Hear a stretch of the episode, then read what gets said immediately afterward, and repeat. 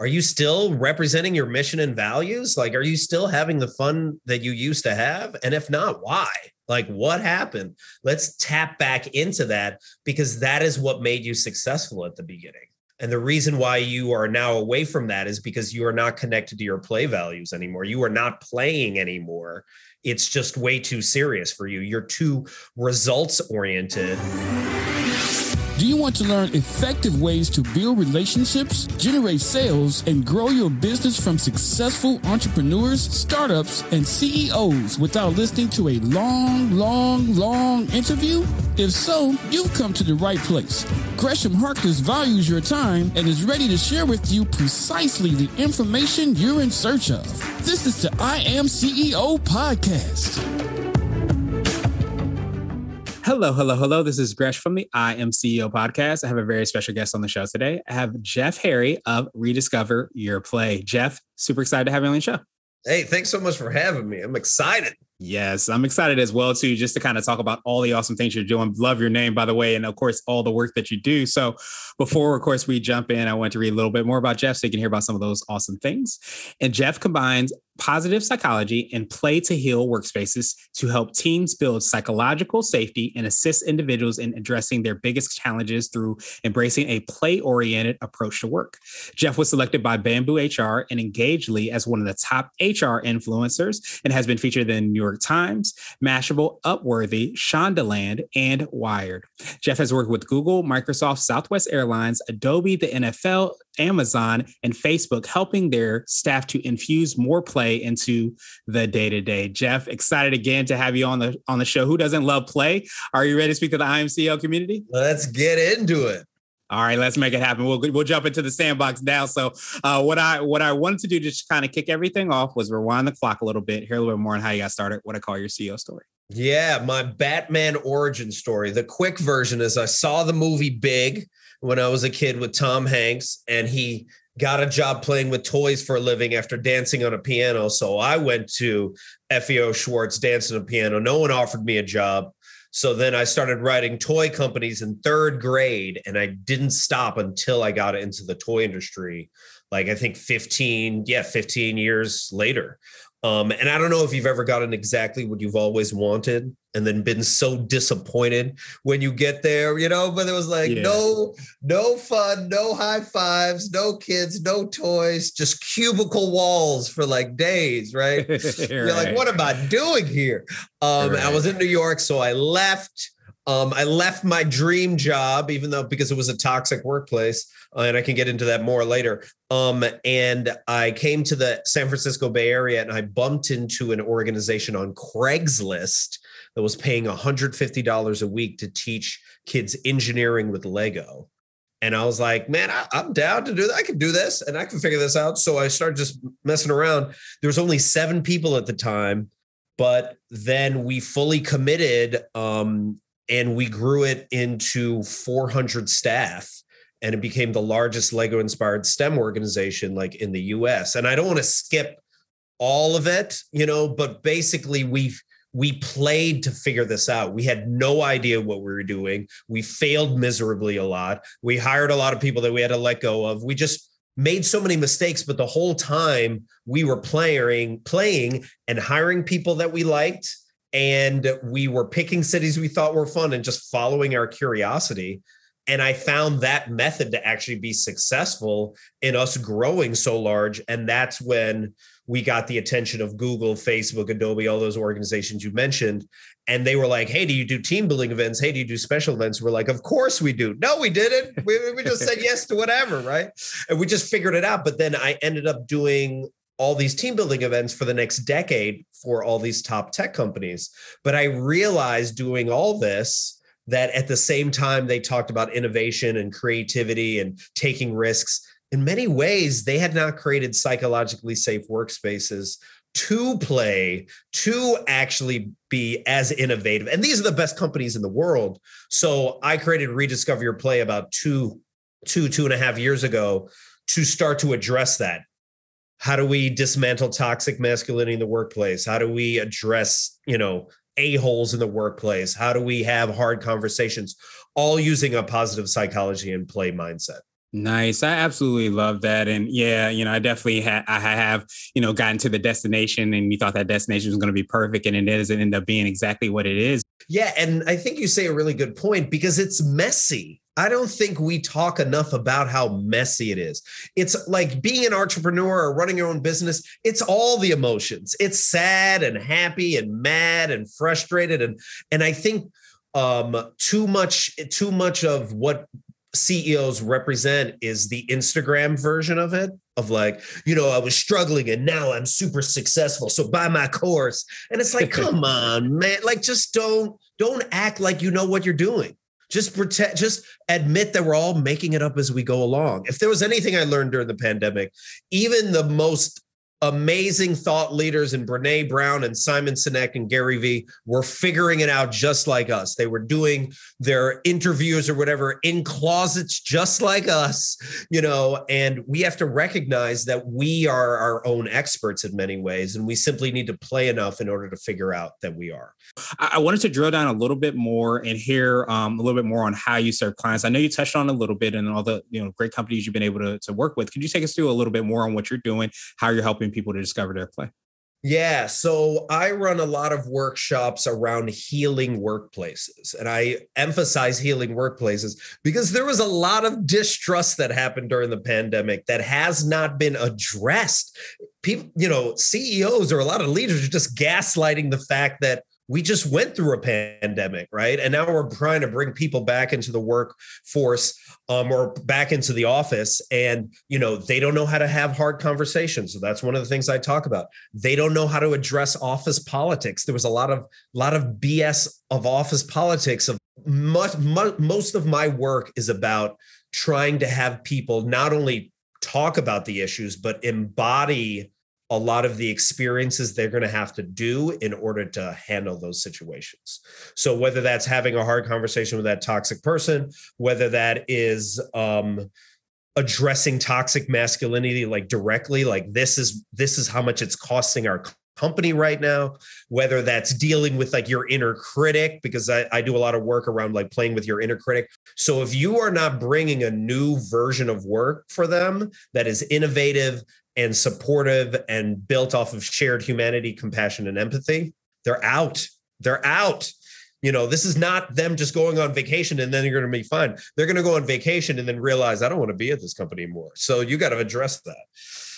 Yeah, and that's so huge. Do you feel like um and I usually ask about like your secret sauce, the thing you feel kind of sets you apart and makes you unique. Do you think your um ability to look at it and maybe approach it with a new um I guess tool to the conflict to the all these things that are going on in the in the workplace, do you think that kind of sets you apart and makes you unique? Yeah, I think what is unique about my approach is it's play oriented, right?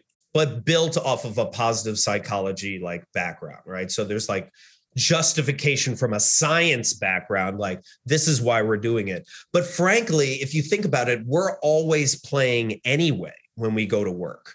We're just playing a role that we may not want to play. So i'm just simply saying hey you know in the in the consciousness of just like trying random new things out if you even think about your life none of it was linear as you go back right? So why are we constantly trying to plan and constantly worrying and constantly having so much anxiety trying to control everything when frankly the whole idea of embracing play and finding your flow that's when you're 500% more productive.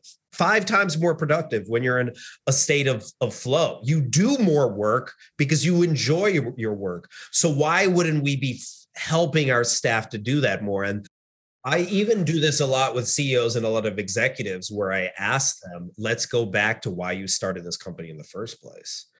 What happened? Are you still representing your mission and values? Like, are you still having the fun that you used to have? And if not, why? Like, what happened? Let's tap back into that because that is what made you successful at the beginning. And the reason why you are now away from that is because you are not connected to your play values anymore. You are not playing anymore it's just way too serious for you. You're too results oriented.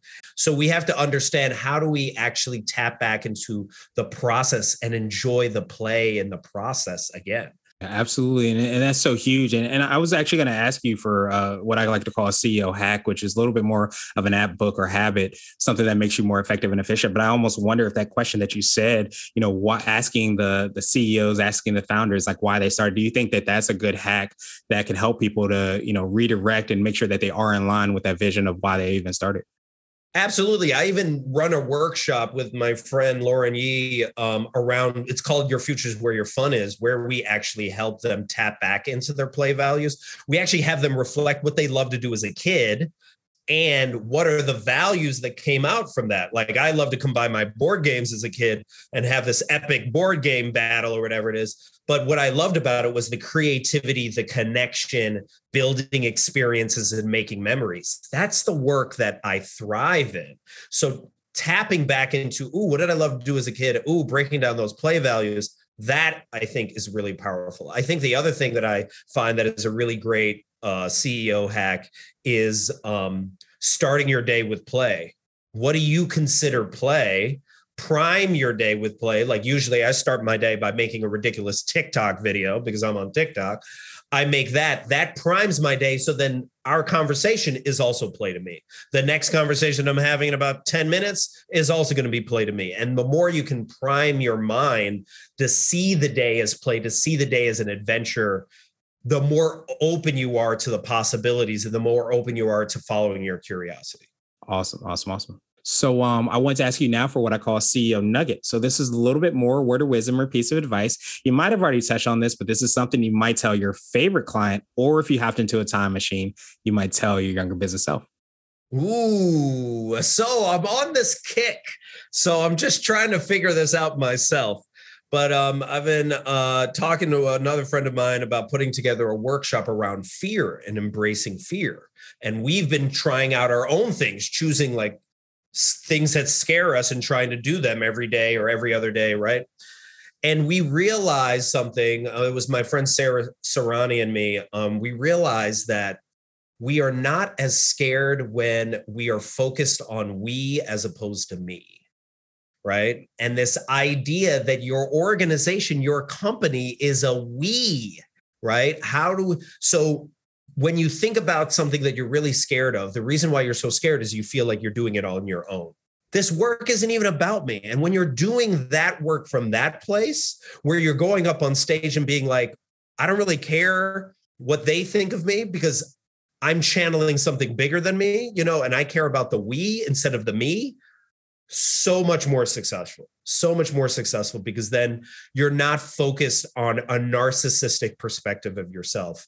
You're focused on the impact that you could possibly have in the short time of that you are on this earth yeah, that, that's so powerful. And so, would you consider that to be what I like to call my absolute favorite question? The definition of what it means to be a CEO. And our goal is to have different quote unquote CEOs on the show. So, kind of like the balance between feminine femininity and masculinity, being able to kind of create and balance between, you know, being able to kind of create the solutions uh, that you want to have to the organization. Yeah, I, I, I guess I define a CEO, even if someone is hasn't even started running their organization yet, as someone who sees an issue that they believe they can solve, you know, and then are bold enough and um, slightly crazy enough to actually feel they can actually do it. Because there's a little just like you know some friends that i know that are that are politicians you got to be a little crazy to be like, oh my goodness, I'm going to start this organization and I'm going to solve this issue, or I'm going to attempt to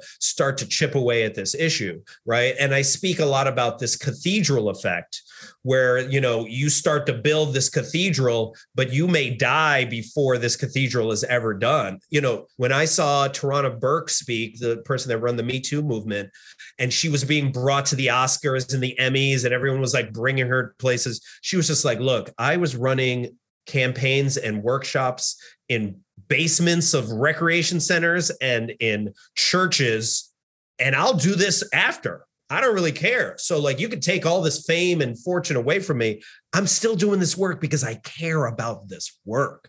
This is why I'm here. This is why I'm alive. Man, when you're a CEO like that, whether you're running an organization right now or thinking about running an organization, ooh, that's the type of leadership I want to follow.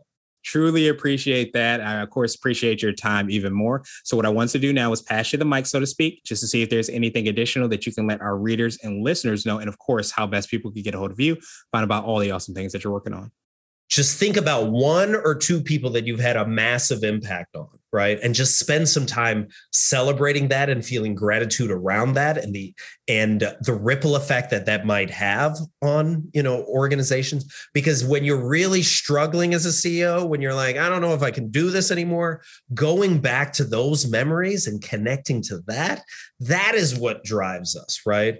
And at the end of the day the work that i'm doing at rediscover your play is just like I want people to enjoy their work again. Why is that so foreign?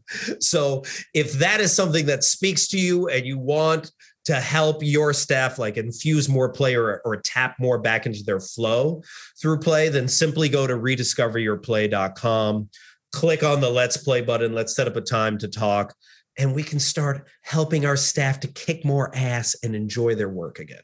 I absolutely love that. And of course, we'll have the links and information in the show notes so that everybody can and follow up, you know, with you. Thank you so much for helping people do that, of course. And I appreciate your time and have a great rest of the day. Hey, thanks so much for having me. I love this. Thank you for listening to the I Am CEO podcast powered by CB Nation and Blue 16 Media. Tune in next time and visit us at imceo.co. I Am CEO is not just a phrase, it's a community. Get your driven CEO gear at ceogear.co. Don't forget to schedule your complimentary digital marketing consultation at blue16media.com. This has been the I Am CEO podcast with Gresham Harkless Jr. Thank you for listening.